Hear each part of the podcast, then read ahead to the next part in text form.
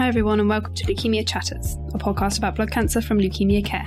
This month, I took a step back and Zach hosted the podcast, and this was because it was Men's Health Week from the 10th to the 16th of June. And Zach was joined by Chris and Nigel, who are two CML patients. You have heard Chris on the podcast before. And they discussed the challenges facing men with cancer and why it's important for men in particular to reach out for help. Welcome to Leukemia Chatters. We're filming our June edition of our latest podcast, and we're going to you live on Facebook Live. Uh, I'm hosting it this time instead of Charlotte because we're going to be talking about men's health issues. Um, so, to talk to me about this, I'm joined by two different people. First, we have returning star Chris Griffin. Star, thank you. I appreciate that. Thank you. Hello. Um, and we're also joined by newcomer to the podcast, but not newcomer, known very well to Leukemia Care, Nigel. Indeed, thank you. Thanks for inviting me. Looking forward to it. A pleasure. As a newcomer, could you explain a little bit about who you are, Nigel, and your background? Okay, yeah. Um, my name's Nigel. I'm a CML patient. I was diagnosed just coming up eight years ago in chronic phase. I've uh, been on imatinib and um, done very well over the last um, eight years. Um, recently had my first undetectable result and fitting well, working full time, and um, yeah, generally generally doing well. I'm pleased to say. And Chris, just again, quick background. Yep, CML patient of 11 years um, on dasatinib, diagnosed chronic phase, undetectable, and bouncing in and out at those very low levels for a number of years now. Uh, work full time, happy, and um, yeah, okay. Okay, so well, let's start with the basic questions. Men's health is is leukemia and cancer any different for men than it is for women? Oh, well, you've started on a quite wide basis there, haven't exactly. you? Really, yeah. um, it's a it's a great question. I think men in general have a very different approach to their health, and I'm talking in very very broad strokes. Um, I think we're becoming more and more aware of mental health and the, uh, and men and um, suicide risks of men under forty and things like that, and that has become an, an open conversation. But I still think men are pretty rubbish in terms of their attitudes to um, going to the doctors, GPs, talking about it with friends, and all that type of stuff. I mean, I was diagnosed. I have no idea why I went to the doctor. No idea at all because I had a bit of a bad back. And, uh, and under normal circumstances, I would never ever have gone because because like I'm a bloke. What's the point? You know, it's just ridiculous idiocy. Uh, but yeah, yeah, I think things are improving. But um, I think in general, women are far more sensible when it comes to looking after themselves. What about you then, Nigel? Your diagnosis? I'm, uh, I'm I'm probably the other way around. Certainly, I rarely go to the doctors other than sports injuries, which I seem to be there all the time. But if I've got something that's wrong with me, uh, which over the years I've had a couple of times, I've had a detached retina and I had um, um, theoretically a problem with my heart. It wasn't, but um, at the time I thought it was. I tend to go and get them sorted out because my view on these things is that um, uh, if you get diagnosed with something earlier on, you're much, much more likely to have it resolved than if you get diagnosed late on. And certainly for my leukemia diagnosis, I think that's very true because I was called relatively early on. I think my journey has been easier than it would have been if I was diagnosed at a later date. So um, I'm probably one of the more unusual people that will will go to the doctors. Um, certainly infrequently, but I will go.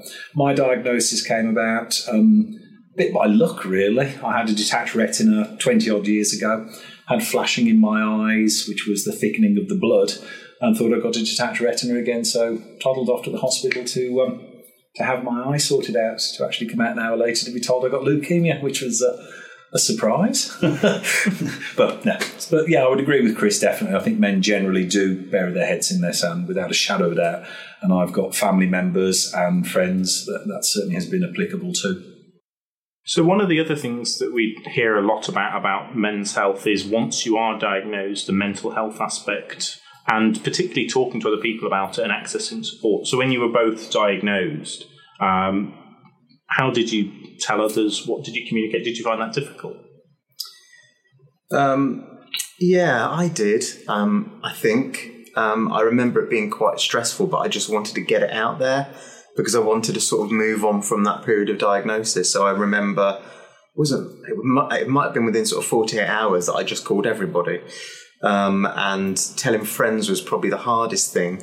And, and, and again, I, I, still can't quite work out why. But all I know is that I wanted to move away from the point of diagnosis so I could start um, on the journey. And I don't know what motivated me uh, to do it. I, I, think at, that moment in time, you're not really thinking straight.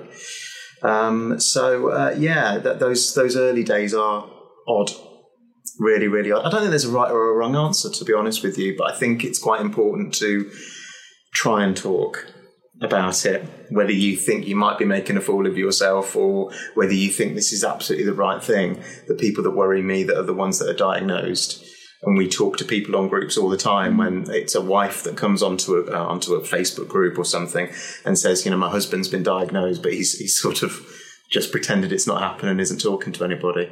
Um, I, I find that terrifying. Mm. I, yeah, I don't disagree with you, Chris. I mean, there's many, many examples. Um, part of what Chris and I do, we run a Facebook group for CML. Um, and so different people react very, very differently. I know many, many people who have been diagnosed for many weeks, if not even months, who haven't told their children because the children are young, which I understand.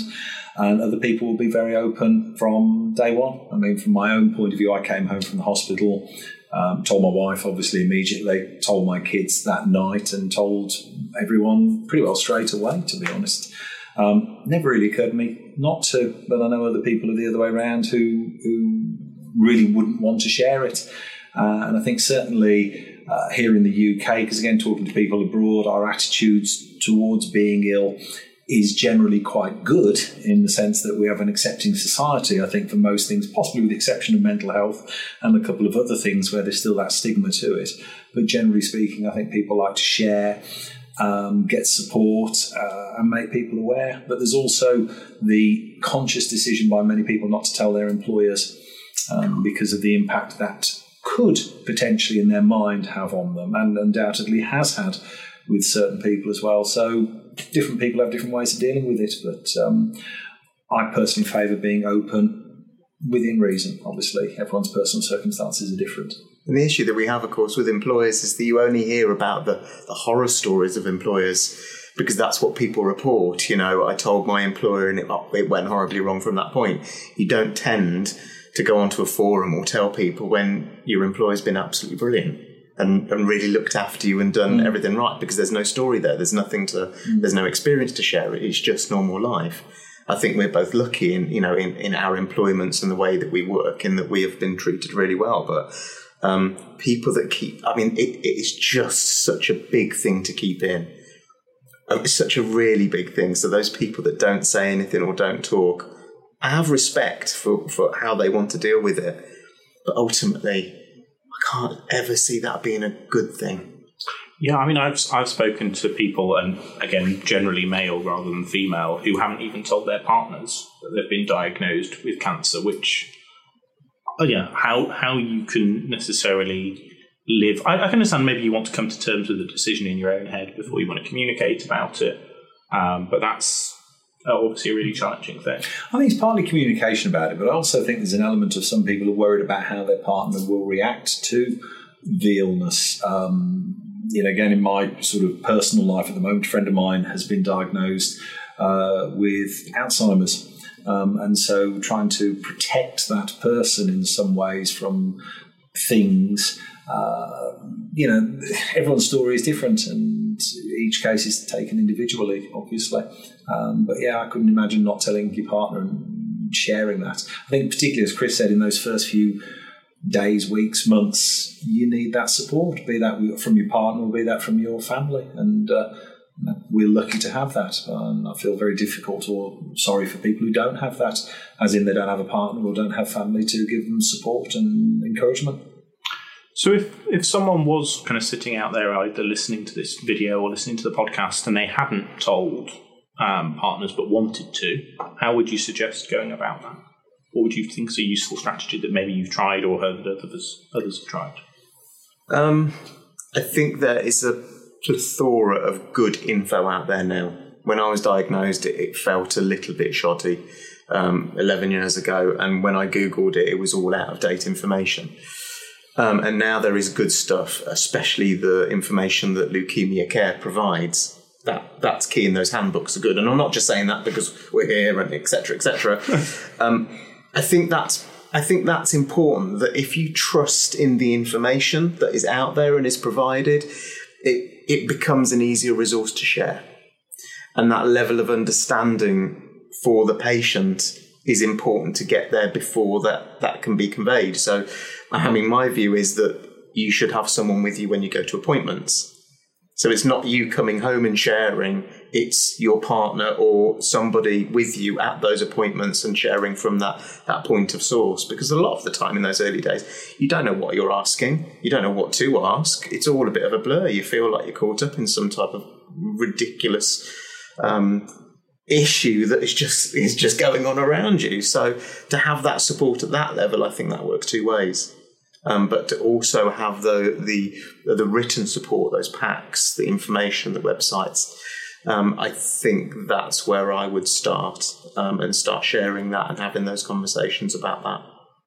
Would you agree? I, I would. I think the only comment I would say is that we have an illness which is generally quite manageable these days, our particular type of leukemia and different leukemias, melanomas, cancers are very different, and therefore the outlook for each patient can be quite different. And I think that could temper the way people um, react as well. I mean, Chris picked up a minute ago about going to appointments with somebody. I was diagnosed on my own, um, really because I I've got an eye problem, which was interesting in haematology. it never really occurred to me. Um, but not having somebody there with me, um, you know, for me wasn't great. And so you are given a lot of information. Some of it goes over your head because of the shock of it and it's having the ability to go back and talk about it further with somebody else. And everything's new. You you know you're diagnosed with a cancer whatever that is and you're about to have your world turned upside down. You've got to learn a new language um, very much so and new technical terms and there's a lot to learn. And you know from my personal point of view i made a very very conscious decision not to search the internet at diagnosis um, because Chris touched on it a minute ago, but in a different respect. People don't go to the internet to say, I'm really well. People go to the internet to say, this is terrible. And so I took the view that that initial um, diagnosis, I was only going to find negative stories. Um, so I made a conscious decision to stick away from it initially. And again, like Chris, I was given information which was significantly out of date. You know, I was diagnosed um, when in imatinib had been around for nine or ten years. And the booklet I was given, it had been around three years and was having some success, which was uh, very different than the reality. So, yeah, make sure the information you're given is up to date. it's interesting you both mentioned kind of information, but also in one of your answers you mentioned about kind of people talking about it and, and the visibility. Do you think there's a lack of kind of awareness of men getting cancer in, in the media, for example? Do we talk about it enough? Is enough specific information tailored to men? Personally, I think in the general media, so you're talking about the TV, etc., I don't see that much of a differential between reports on your TV programs, your news programs between men and women. Where I do think there is a real significant difference is men's ability to um, not access information, but let's say magazines. A lot of male magazines over the years have fallen by the wayside with the internet coming forward, etc. Men are less likely to buy general magazines. And I think that if you look at some of the magazines that are about for ladies, there's probably more of them. And um, I think as you're more towards a middle age or an older person, people may go to those magazines even more. And I think they will focus on a breast cancer, a cervical cancer, whatever the case may be. I don't know that that is there for men. Um, not that I look particularly, but that's just the feel that I get.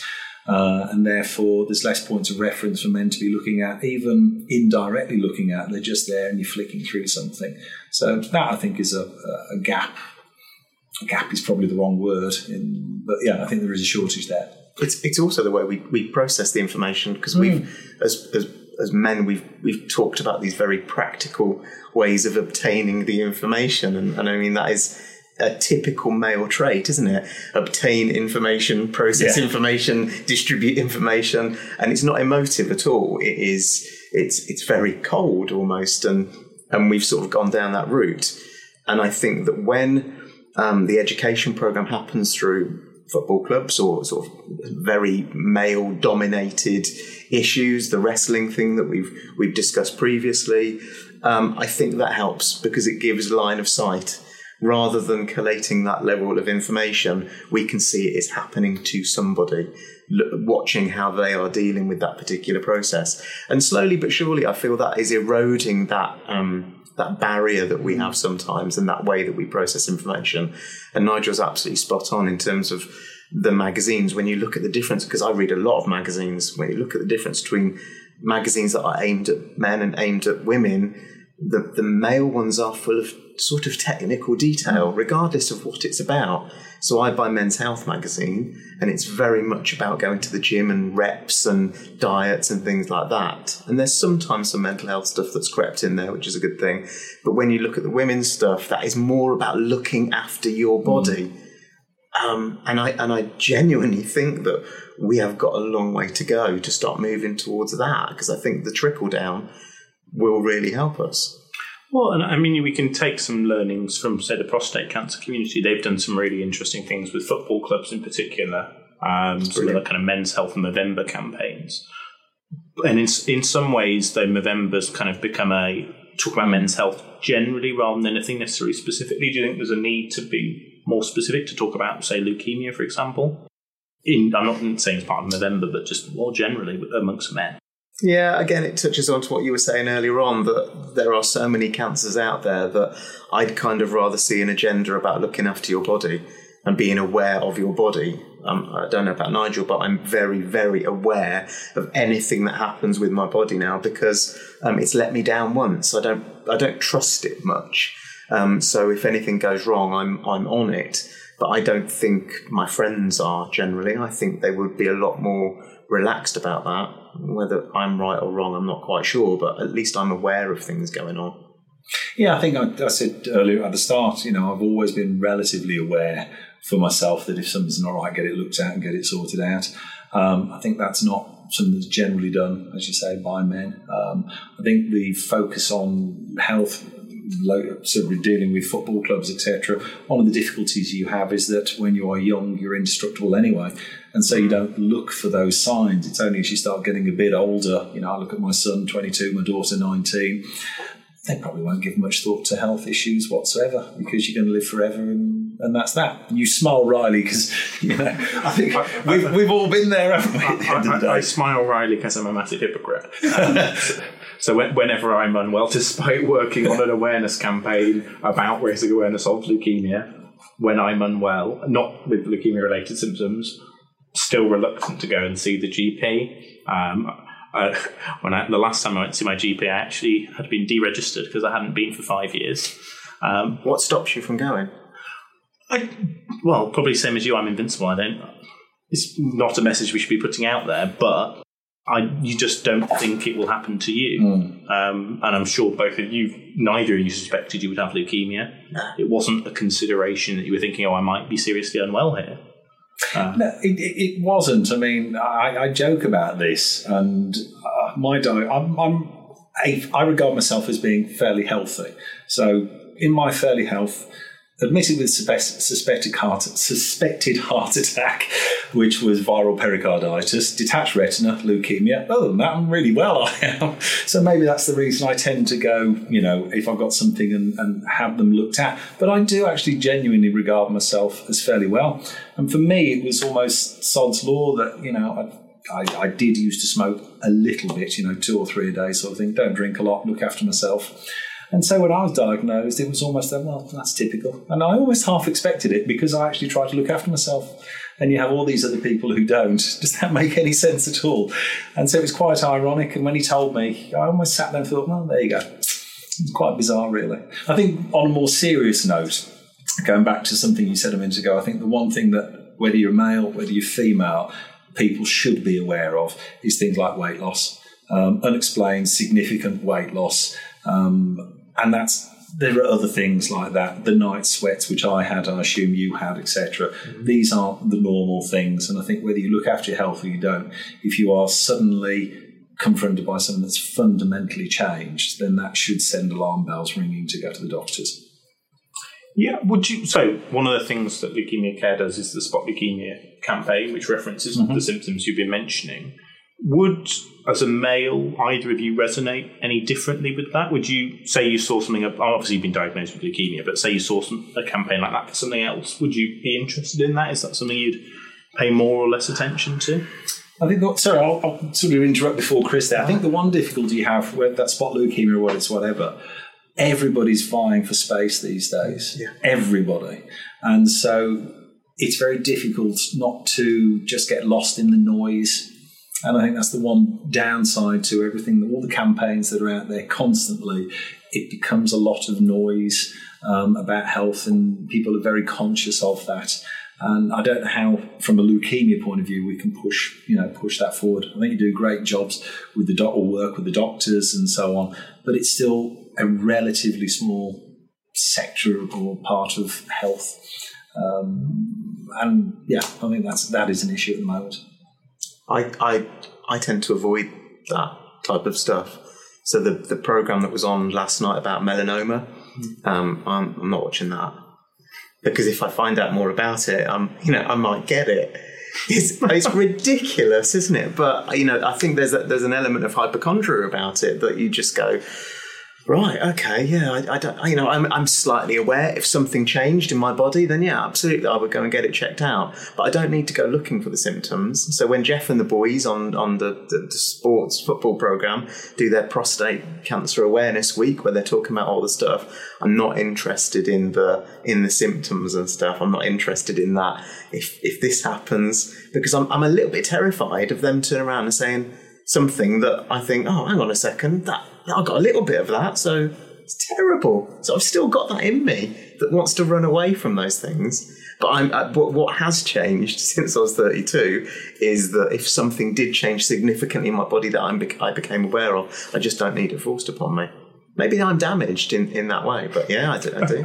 Well, maybe we'll offer the support for that after. Yeah, that might- might be worth it. Um, but okay, we've talked quite a lot about kind of like diagnosis and awareness. But once someone is diagnosed, are there any particular issues that affect men more than women? I know one you've spoken a lot about before, Chris, about sperm banking, like fertility, particularly from a male perspective. Yeah, yeah, that that is. Uh, I mean, I I found that it is something that great consultants will always look after you, but I, I think it doesn't hurt to be pushing that agenda as well. And at 32, I hadn't got children, and and I, I wasn't even thinking about having children at the time. And um, my consultant said, "Off you go to the women's hospital because we don't know how the drugs affect the sperm, and we'd rather be safe than sorry." Um, and I know that there's research and tests out there, but he was of the opinion let's just let's just do it anyway, just because it's the best practice uh, to go out and sort. And I and I thank him pretty much every day because I've got a son who's seven, and I'm completely blessed by that. And we went through ICSI treatment. Um, it's it's it's a monster because it's the last thing you're thinking of if you haven't got children at that point of diagnosis and before you start your treatment to get yourself sperm sperm banked and and um, and, and blokes I suppose they, again it's something else that's a bit awkward um, and I like talking about it. I like talking about the the horribly awkward experience it was to go and sperm bank, and I'm sure lots of people know about um, me ringing the bell and things like that, and laminated pornography and all that. But it's part of life. Lots of people have to go through it. It is it is one of those things, and I think if we can smile about it and take the edge off it, and it's not a stigma, it is a means to an end, and the end is something absolutely amazing. Um, and we've just got to get over ourselves a little bit with that one and have that conversation. That's that for me. That's a big. That's a really really important one um, because I think there is that resistance to go. Oh, sperm. Oh, we're not talking about that. you know, not with the doctor, not with strangers. Uh, so yeah, that's huge for me. Are there any other particular issues that you think, as a man diagnosed with cancer, that are either unique to men or affect men differently? Um, I'm not sure.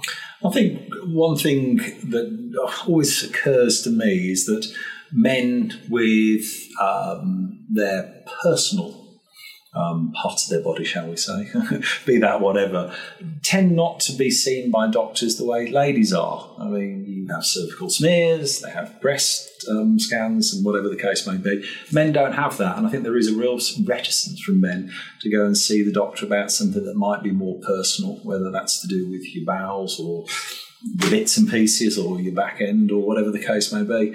And I think, you know, we're all human you go and see a doctor and they've got exactly what you've got and they've got the same problems that you have, etc. I think people need to be aware of that and try and lose that embarrassment, a little bit like you're saying about sperm banking. I don't want to go and see a doctor. I realise it's not leukemia wise because, you know, I'm going to be embarrassed to show them something. That's silly. We'll all do it, but it is silly at the end of the day. We need to be aware of it. And I think, slightly going off at a tangent here, the one thing that I would also give advice about is that um, make sure you get good care. It might sound a stupid thing to say, but make sure you go and see somebody who knows about the topic that you have a problem with, whatever cancer that may be.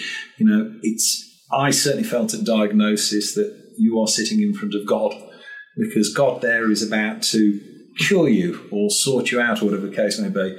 And putting it bluntly, one God might be a bit better than the other God and you need to make sure that you get to the right specialist, somebody who knows about what's wrong with you. I certainly had times early on where I was nervous of some of the things that I was being told.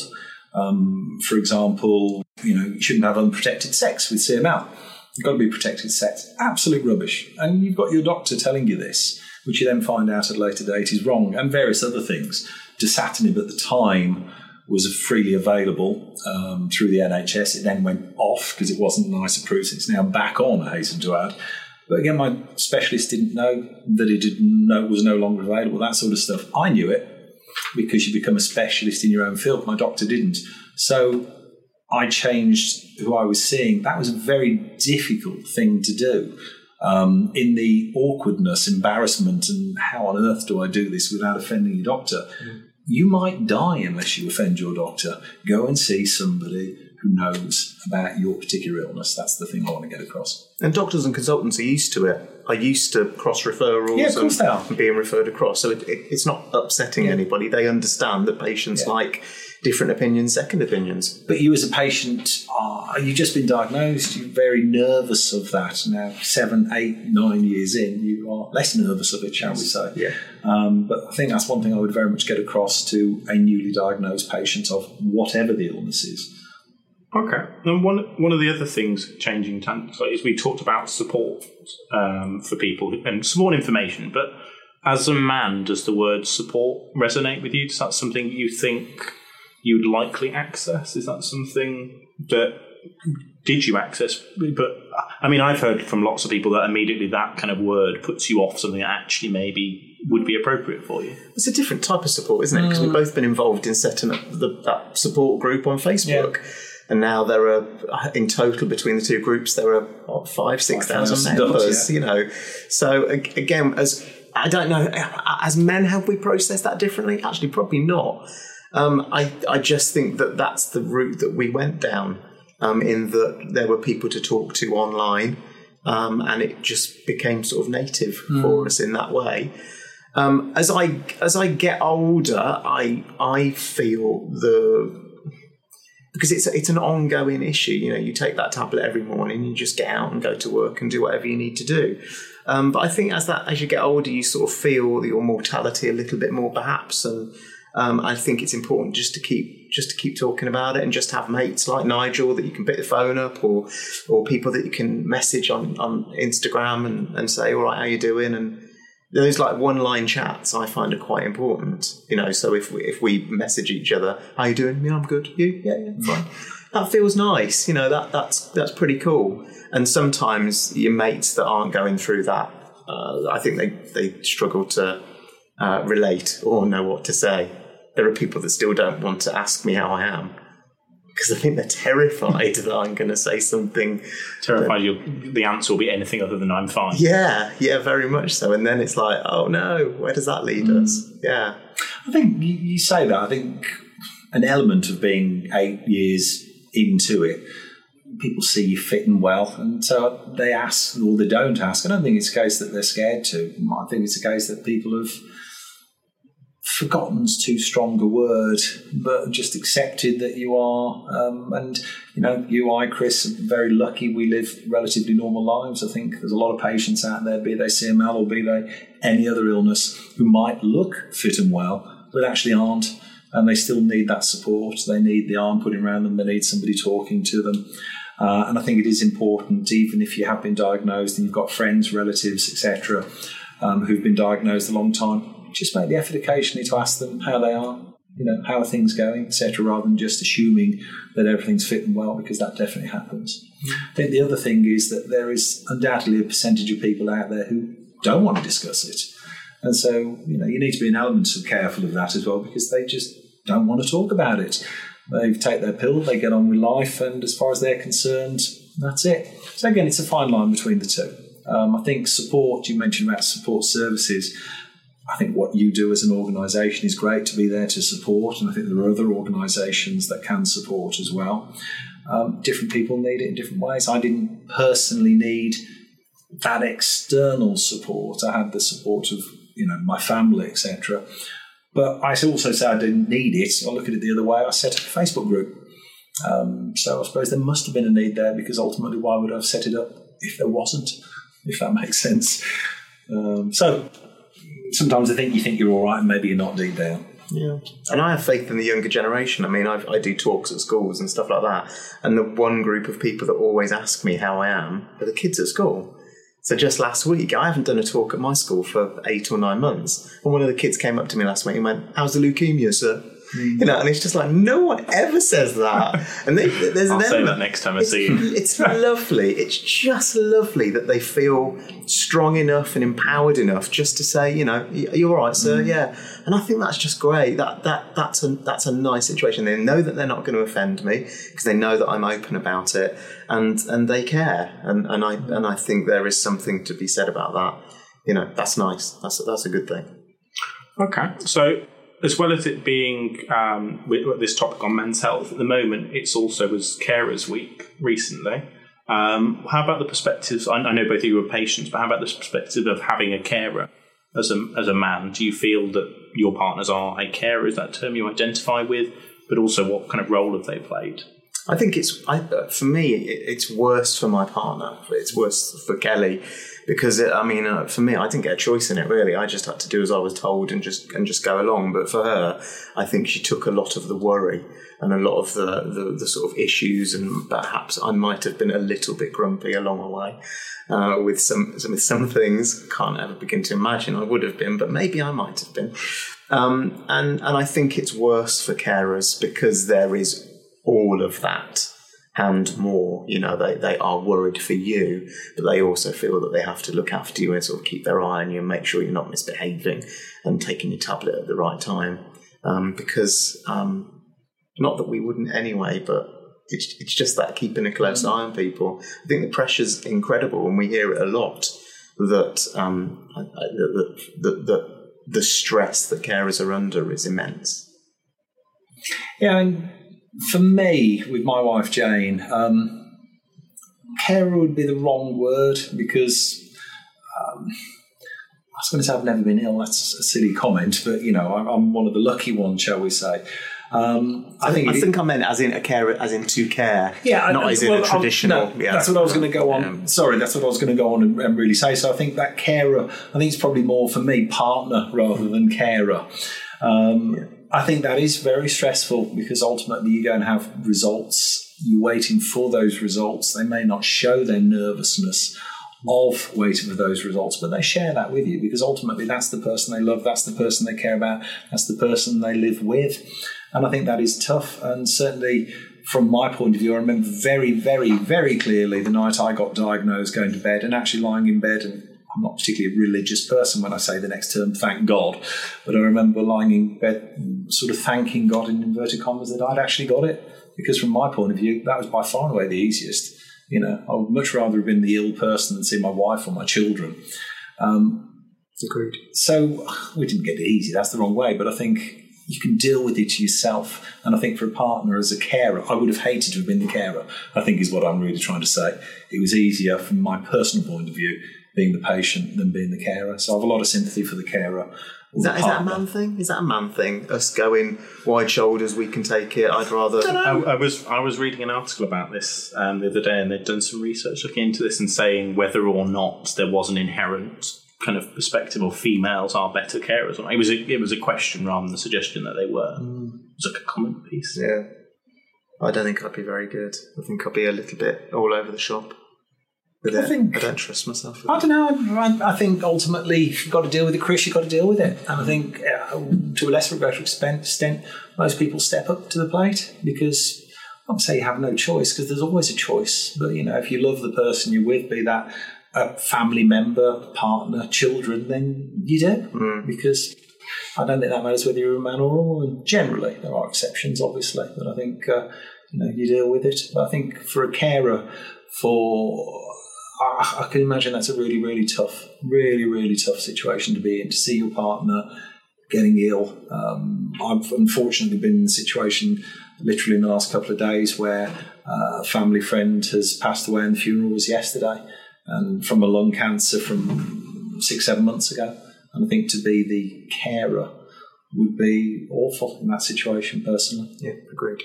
Yeah.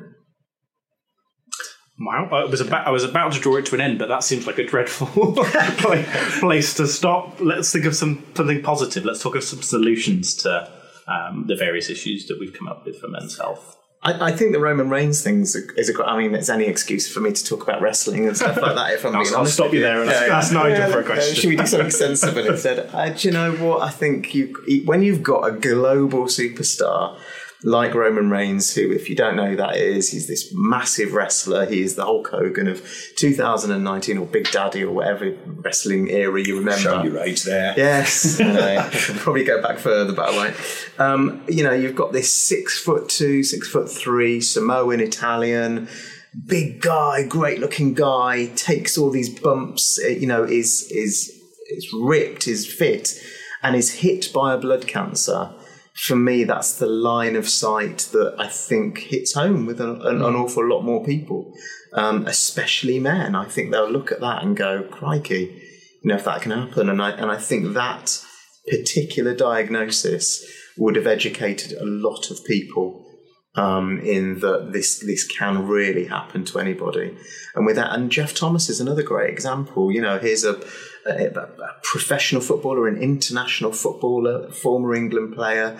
Um, and gets a diagnosis of this, and, and, like you were saying earlier, you know, you're, you're fit, you're doing all right, you're looking after yourself. But those high-profile patients, I think, are really important to the community um, to sort of to sort of really ram that message home and say it can be anybody absolutely anybody. I think, from my point of view, and I agree absolutely with what you said, I often think to myself, uh, I have absolutely no doubt at all there will be some really well known people out there around the country and around the world who actually do have a blood cancer, who do have a mental health problem, who do have whatever, and are afraid to come out and, and say this. And I think one thing that you know the Royals have done recently, particularly with mental health issues, is a great thing to actually come out and say, you know, this is something we should be talking about. You know, Roman Reigns coming out talking about his CML and other people. It's a shame more people can't or feel they're unable to do that. Um, and I think it is changing. It is changing. The acceptability of coming out um, in society and saying, I have a problem with whatever is getting better. And doing things like today and talking about things will only improve that that mental health agenda is so important, yeah. isn't it? It's it's it's it is life. It's completely life changing. Mm. Um, I lost a, a, my best friend to suicide. He committed suicide five years ago. You know, um, we didn't. No one had an idea. He was. He, he, appeared to have it all, and didn't talk about anything like that. No one had an idea of it, and that's the worst case scenario. So, um, any opportunity, I think it's really important that we do say talk about it. Find someone to talk about it. Call it. Call a helpline. Call anything. There are resources out there. There are apps. Um, yeah, if you've got problems, get them off your chest and, and share them. That's key, regardless of your situation. Well, that's a slightly more positive. I, I was going. This is going. This is going really positive. Oh, it's going negative again. Now we're back to a positive. But if I we, think if we can't learn lessons from that, that, that you know we, we've all failed, and I think the, the lessons we should learn is, is keep talking. maybe. I think the positive, actually, the positive thing is things are getting better, and they are. You know, it's as simple as that. They are. Excellent. Well, I think that's the perfect place to leave it. So, thank you, Nigel. Thank you, Chris, for joining me. Thank you, Um, we will be doing more podcasts, so keep an eye out. Um, I know Chris has got a particularly interesting one coming in September, Roman Reigns, that he mentioned already. Um, so, do keep an eye out for the rest of the podcasts that are coming. And thank you very much for watching. Thank you. Thank you for listening to this episode of Leukemia Chatters. For more information and support from Leukemia Care, go to our website leukemiacare.org.uk or call our helpline 08088 010 444. See you next month.